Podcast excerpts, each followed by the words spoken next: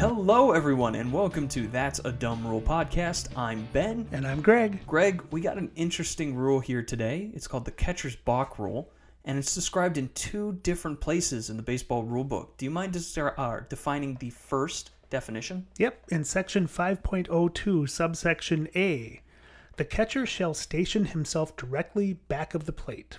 He may leave his position at any time to catch a pitch or make a play, except when the batter is be- being given an intentional walk.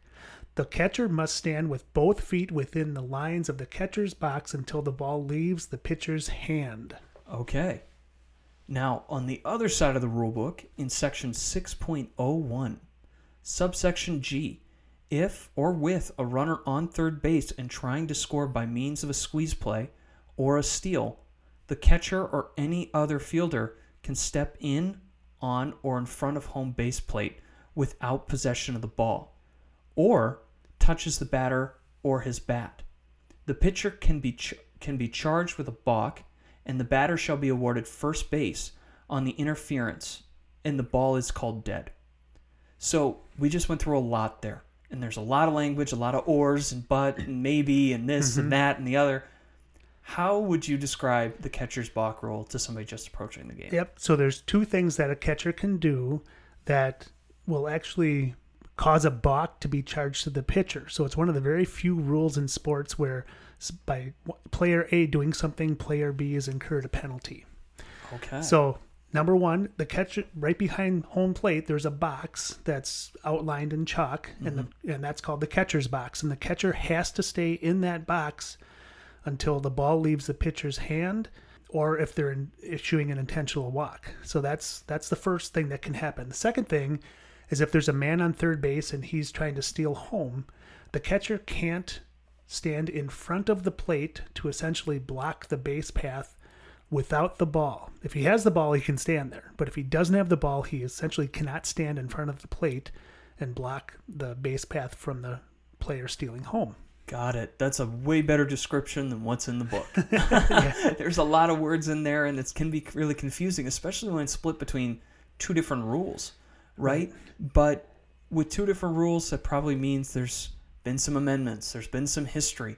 What is the history of this rule? Where did it come from? Yeah, so this goes way back, like most baseball rules, goes way back into the 1800s. Okay. And back then, um, they didn't have gloves, they didn't have any face masks, they didn't have any uh, any protective padding, anything like that. So the ca- the catcher would usually stand not right behind the plate, but he would stand back a ways and let the Oh. ball hit the ground, and he would essentially Oh, wait for the ball. it. He would ground it. Yeah, the ball ball would slow down so he could catch it with his hands because obviously it would hurt if he because they didn't think of using a glove, right? Yeah. So this goes way back then. Okay. And they felt it wasn't a very good place for a catcher to stand because especially if there's a man on base, now you're you're taking yourself really far out of the play. So they created what they call this catcher's box, and that's where the catcher has to stay right behind the plate in the box when the pitch is delivered, and then the, the catcher can of course catch the ball, throw throw a runner out if he's trying to steal or play a ball if it's hit.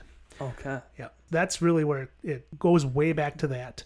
Now, I will say that this rule is hardly ever enforced, and it happens all the time. It is broken every game. This rule Really? is broken. Yes. If you go back and look, you're going to see catchers constantly lined up with a foot outside of the catcher's box and one inside the catcher's box, whether it's an intentional walk or just a regular pitch. Some catchers Okay. actually will will kick their leg out as part of their stance. Yeah. So it's it's always called or it's always happened. It's never it's never called. And then as far as the second part of the rule where the catcher can't block the base path, you hardly ever see that. Catchers know not to do that, really for their own health more than anything else because Yeah. they don't want to get plowed into, right? um, but the catcher's balk is something that is does happen more often than you think, and and I think it's just one of those rules where baseball just kind of looks past it. It's really nitpicky, maybe in a way. Hmm.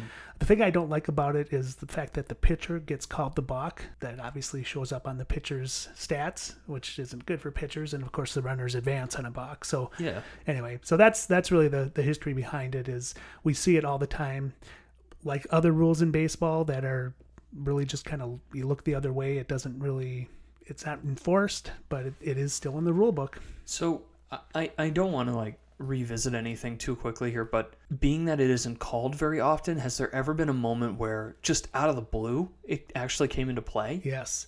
Not too long ago, in June of, tw- of 2000. Oh, okay. Uh, yeah, so a catcher for the Braves, he was called for setting up outside the box, and it was it was one of those things where everyone's like, well, This- first of all, everyone was like, wait, is that a rule?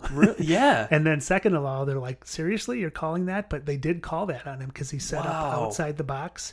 And maybe maybe the umpire was having a bad day. Maybe the catcher was being a little lippy and he wanted to get him. I mean, you never know, right? So- yeah, it's a weird rule that you could just kind of pull out of nowhere and no one's ever thinking about it. Yeah. Oh, that's so oh, that's so interesting. Yeah. Well, you kind of started to dip into it before, but good rule, bad rule. What are you feeling on this one? Um, I think it's a I think it's a bad rule. I think that it really should be up to the catcher on where they want to set up. Um, Yeah. Obviously, I don't know why they wouldn't want to set up right behind the plate, but to penalize the pitcher because the catcher is outside the box, I don't think that's good. I think Yeah. I think they should just say, you know what, set up wherever you want, and if you miss the ball, you miss the ball. So Greg, I think this is a dumb rule. I do.